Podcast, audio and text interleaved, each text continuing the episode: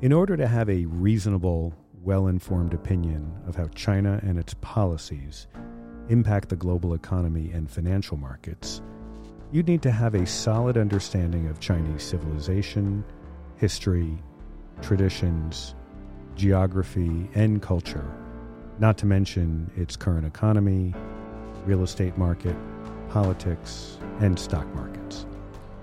In this episode, we're not going to be able to cover all of these vast, complicated topics in a manner that they deserve. Instead, we'll endeavor to take a shortcut.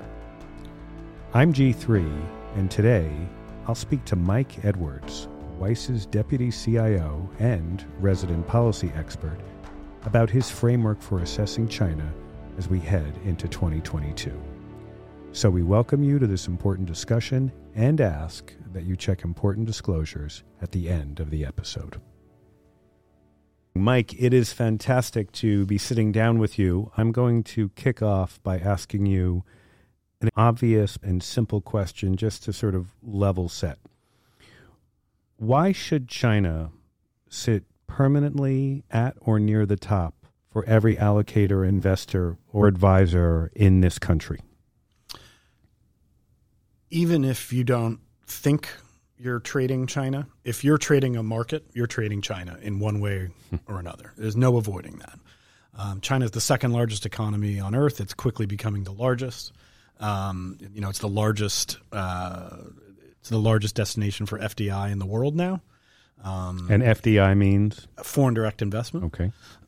It's also, from the standpoint of yield-oriented investors, I think very importantly among developed markets, it's the only place on earth with positive real yields. So let's just stop there. The only place on earth where bond yields can cover current inflation levels and reward you with a return on top of that to compensate you for your risk. Correct. Gotcha. Okay. So it matters to everybody, whether you know it or not. Talk about where we are vis-a-vis China in the synchronization, asynchronization of policy imperatives. Yeah, that's a great question. Let me back up a second and just make clear that, when we talk about policy imperatives, there's also a very big difference between the relationship between markets and policy in China and in the U.S. If policy is the expression of intent to shape behavior through rules and incentives, in China that happens on a very, very short feedback loop. And in the U.S., it happens on what is frequently a broken loop and is also frequently a much longer loop. And so when we say that policy matters in China and that policy changes quickly, that is on, despite that the duration under which policies are made is much, much longer. The ability to pivot and have impact is much shorter in China. And so when we think about the relative cycles of U.S. policy or West, U.S. plus Europe and China, there are times in which they're headed in the same direction, that they're synchronous, and that was most markedly at the Shanghai Accords in 2016. And then there are times when they are asynchronous. And I think this right now is a time in which, if you just focus on the PBOC and the Fed, we have asynchronous policy. We are, broadly speaking, tightening financial conditions in the U.S. while the Chinese are loosening financial conditions. And the link between them, of course, is the peg from the renminbi to the dollar. Well, could you just talk briefly? You made reference to the Shanghai Accords, which I think are a very important framework for people to understand. And yet, I myself and I think many other people have a little bit of difficulty in understanding its significance. Can you just give us a 10-second recap of why the Shanghai Accords were so important? In basic terms, it was an agreement for FX stability between the U.S. and China, in which, broadly speaking, both economies would benefit from a weaker dollar and the renminbi weakening with it. And that is a key pillar of the framework that you still bring to your analysis today, correct? Well, it is in the sense of the two concepts. One we just discussed, synchronicity, and then the other, which we should talk about now, is globalization. As we think about globalization, and it's another reason why sort of China policy matters to U.S. market participants, the broader force, or maybe the broadest force for globalization over the last, let's call it 25, 30 years, let's say since the fall of the Berlin Wall, has been the export of cheap Chinese labor to inflate profit margins, and keep the cost of goods globally down. And that has happened amidst what many would describe, and I would agree, as one of the greatest economic miracles in human history, which is the lifting of 1 billion people out of poverty in China since the late 70s. You know, that's a really great point, though, and I feel like it doesn't get the attention it deserves when people question the competency of the Chinese government. I mean, it's an extraordinary feat made across a few different leadership regimes in China, is it not? Absolutely. I mean, look, there's no shortage of human misery in China, both today and through history. But if you think about the political legitimacy of the CCP, that act, which bridges several generations and several leadership regimes, as it were, is really an incredible feat that they've achieved. And it also, when I say it underpins political legitimacy, it is in many ways the ongoing mandate of the state to maintain, now the term is common prosperity, but the economic wherewithal, not of the wealthy and not of the poorest, but of very much what is now a massive Chinese middle class, which is a remarkable accomplishment. So when the Chinese government says our current policy is to promote shared prosperity, your point is that there is a lot of credibility that the government brings to bear, where most people are going to say, okay, if this is the number one goal of the Chinese government and the Communist Party, people are going to say, okay, they have a pretty good track record over the last few decades. Absolutely, especially as it relates to balance and stability. And this is an important political lens to look at markets. When you're dealing with a one-party system, the greatest fear or anxiety that motivates policy is losing power. I mean, you could think of there as being election cycles in the sense of either changing or reinforcing a mandate within the party. But broadly speaking, they are trying to keep people in general happy enough and satisfied enough that there's no actual mandate for significant change. And so as a political force for stability, you also see the echoes of a Beijing backstop in markets, which is to say that large market moves or massive volatility, to the extent it's destabilizing, is anathema to that very political legitimacy that has been so hard fought over, like, as you said, several regimes. Would you call the Beijing backstop something akin to what we call in this country the Fed put, or is it different?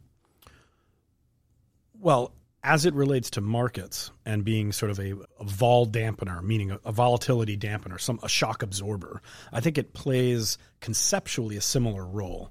But the structural underpinnings are wildly different for a couple of reasons. One, it's definitely a whole of government mandate, meaning, not only are you bringing the PBOC to bear, but also a host of other bureaucracies and regulatory entities. It's also at both the central and the local level in many cases, remembering that local governments tend to fund themselves through bond issuances, as in the U.S., but also property sales, and there's cross-ownership of banks, property companies, et cetera. I think there's also, the simple fact that the largest banks are majority owned by the state is another form in which transmission of credit policy, whether it's expansionary or contracting, there's much tighter levers to, or I should say much more well-oiled levers to pull as a result. And then I think finally, the fact that there's a one-party system and there's no room for dissent means that in many cases, political speech and communication is much more powerful as a policy mechanism than it might be in the U.S. because in many forms, the expression of political will, as I said before, very quickly becomes policy reality. So the jawboning, as it were, is potentially in many cases as powerful from, let's say, a Li Keqiang-like figure as it might be from, in the U.S. equivalent, a Jay Powell. If you thought about it this way, if Kamala Harris stood up at a microphone and said, "I don't think markets should go down today," it would be received with laughter. Right? Well, just like I'm doing now. If Li Keqiang stood up and said that, it would be taken or Wang Qishan, it would be taken very, very seriously. So I guess the broader point here is, even though here we are in the States, this concept of the Fed put helps us sleep at night knowing that if things get too rough in the markets and in the economy, the Fed will bail us out. I think what your point is that the Beijing backstop, as you've termed it, has more ballast, it has more brawn, and it has a greater level of certainty, because I ran out of words that began with B. It has a greater level of certainty to ensure that the will of the government is translated into the desired outcomes. Exactly. You could think of, since we're sitting here in front of microphones, you could think of senior leadership in Beijing as being engineers with microphones. They like control, and they can express that control through communication and through actual policy, and the interaction between those is much tighter. Okay, well, let's move now to discussion of 2022. We're going to get to, in a few minutes, the things that may get too much attention, where the perception is greater than the reality. But I would first like to talk to you about the things that you are going to be paying close attention to because of your view on their significance. What are some of those things? So I would start with this term we used a minute ago of common prosperity and the shape that takes going forward. I think to date, you've had a very glass half empty view, at least from foreign markets perception, of this concept, because it's led to a lot of regulation of the tech industry, and it's destroyed a lot of market capitalization, mostly in foreign markets, to some extent in Hong Kong, but in sort of, in broad terms, the rationale for a lot of that regulation has been making the lives of the Lao Bai Xing, of the common person, much easier. And I think the rebalancing with an eye towards stability and sustainability is very much tied to not cracking down on things that threaten the power of the government just to crack down on other forces. You could look at, for example, the Jack Ma as creating problems when he criticized regulation in front of the Ant Financial IPO. You could look at it through that lens, but you could also think of it as some of the antitrust-focused activity being extremely effective in bringing prices down, in bringing power, whether it's over data or just pure competition, back into balance, and being, frankly, much more effective than a lot of the Western antitrust efforts vis-a-vis big platform tech in our markets. How about supply chains? Yeah, I think that would be second on the list of why China should matter in 2022 and what is going to change significantly. A lot of that is going to be kind of exogenous to China, meaning the U.S. and Europe really advancing a resiliency agenda, both at the government and corporate level. And with that resiliency comes a re-regionalization of supply chains.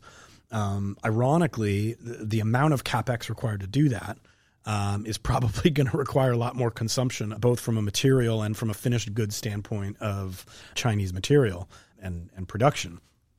But I think reorganization and the contours of it is going to be really important. I think you could look at a number of industries through that lens. Probably semiconductors is the most important of them.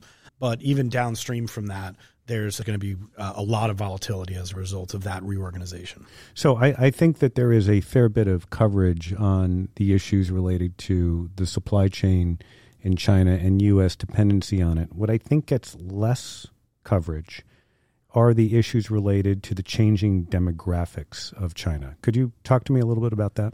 Yeah. When we try to model or build a model for a policy agenda and policy motivation, a lot of that is driven by what Beijing considers the biggest risks to the regime. And I think demographics and generational angst and frustration are very close to the top of that list. And when I say generational frustration, I'm referring to things like the Lie Flat Movement, the involution movement. Wait, hold on. Before you continue, can you just explain what the Lie Flat Movement is referring to? Sure. Both of these movements are really an expression of frustration with the proverbial rat race. The phrase, at least in the tech sphere in China, is that the working week is 9-9-6. It's 9 to 9, 6 days a week, and that's just too much. And the involution movement, the sort of meme that is frequently referenced, is of a Chinese man on a bicycle in Beijing balancing his laptop on the handlebars of his bicycle so that he can work even while he's commuting to work, and that this is just too much. And the frustration levels as a result are very high, and I think there's a desire from the administration to balance that out with ways of making life easier. And can you just speak to broader demographics as well? Yeah, I remember one of the first phrases I learned when you advanced learning Mandarin to speak about policy was Yi jai gai zi de jeng tse, the one-child policy, which of course no longer exists, right? Originally, the idea was to constrain population growth so that it didn't get out of control and create economic pressures that couldn't be met in terms of literally feeding a population, which population we've now largely lifted out of poverty. And now the problem is, are we actually going to grow enough such that that's been relaxed? It became the two-child policy, then the three-child policy, and now it's really trying to make even having kids at all appetizing, which is where you get things like the video game tightening and you get the ban on for-profit education. It's very much through a demographic lens that you can consider where some of this common prosperity mantra is being brought to bear. I've never heard you speak Mandarin before. You actually do speak it, don't you? Well enough to think that way, at least. That's very impressive. All right, one last question before we turn to the Fugazis, as we've termed them.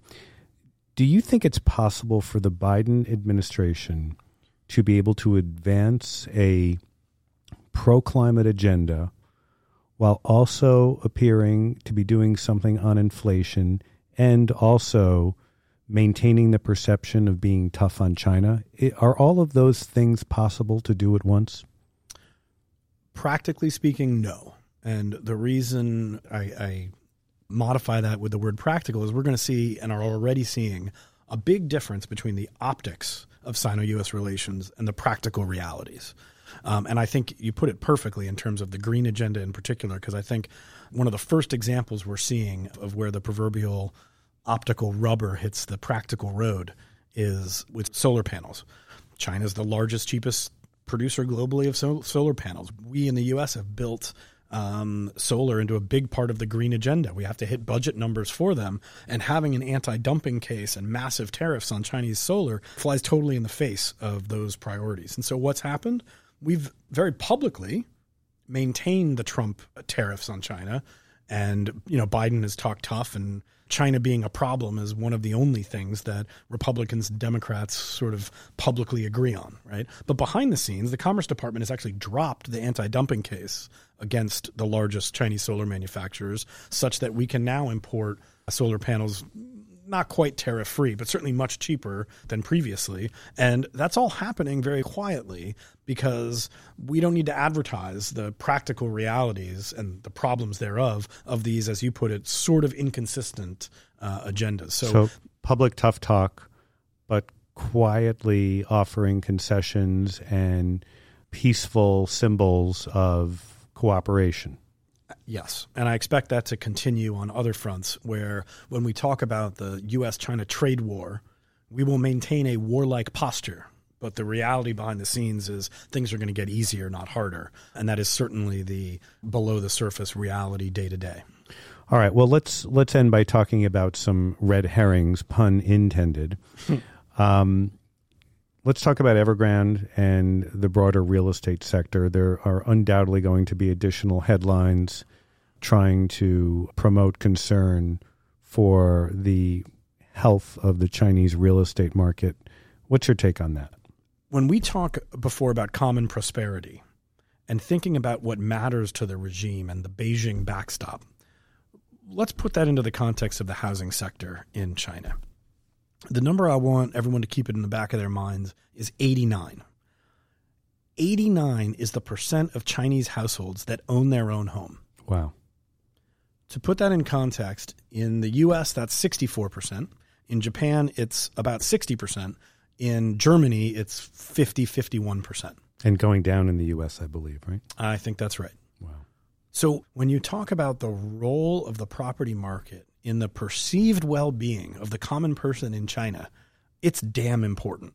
And I would also point out that the household wealth of the median Chinese household is not as well diversified as the U.S. equivalent or the European equivalent. There aren't a bunch of stocks in a 401k or bonds sitting there or what have you, or a pension plan for that matter. It's pretty much a home or apartment or what have you as not just the core of their net worth, but also what is being transferred from one generation to another. They're levered along their own property. And it is not a situation in which the government can tolerate the level of protest and indignation if people watch their net worth crash in front of their eyes. That is not tolerable. And the reality is the state owns the banks and, you know, continues to have huge interest in the property market and can ease as they see fit. Understood. All right. Well, I know you have to get back to the desk, but before I let you go, I need to just ask you, are you at all concerned about a full-scale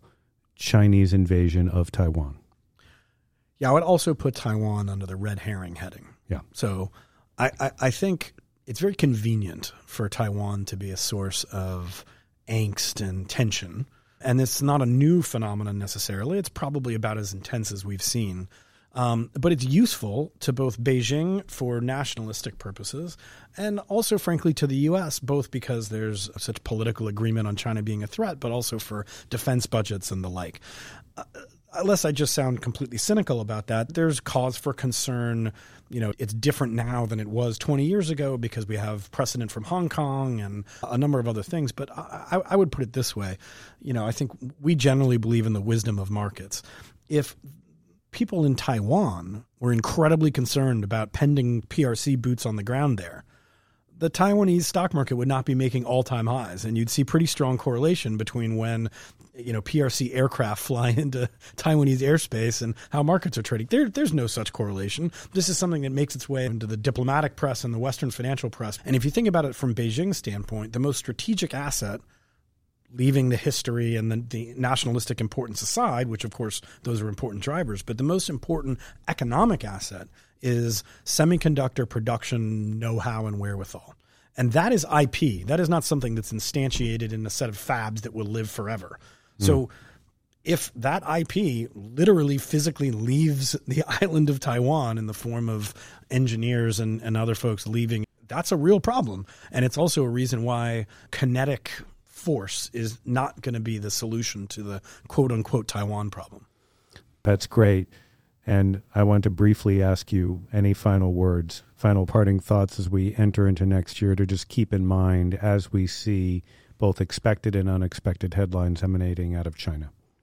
I would just say that we should always remember that optics matter.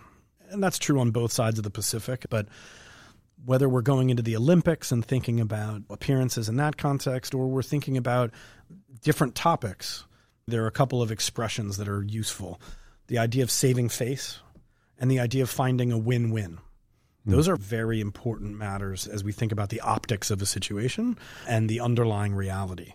So I'd encourage people to sort of try to separate where possible signal from noise and understand that the Western financial press is axed to report negative news about China all of the time, whether on a relative or absolute basis, and think about what's really going on through this policy lens, both a broader historical and long-term context, but also where the reality differs from the optics and whether solutions can be positive-sum or zero-sum, depending on your perspective. That's very helpful, and that's a great place to end it, but we are definitely going to speak more about this in the future. For sure. So look forward to it. Thank you so much, Mike. Thanks, G3. All right. This podcast should not be reproduced, copied, distributed, or published in whole or in part. This podcast is presented for informational purposes only. The views expressed herein are subject to change without notice. The information in this podcast is based on data regarding current market conditions from sources believed to be reliable. Nothing in this podcast should be construed as investment, legal, tax, or other advice, and should not be viewed as a recommendation to purchase or sell any security or adopt any investment strategy. You should consult your own advisors regarding business, legal, tax, or other matters concerning investments. Please review related show notes for this podcast and visit www.gweiss.com to review related disclosures and learn more about Weiss.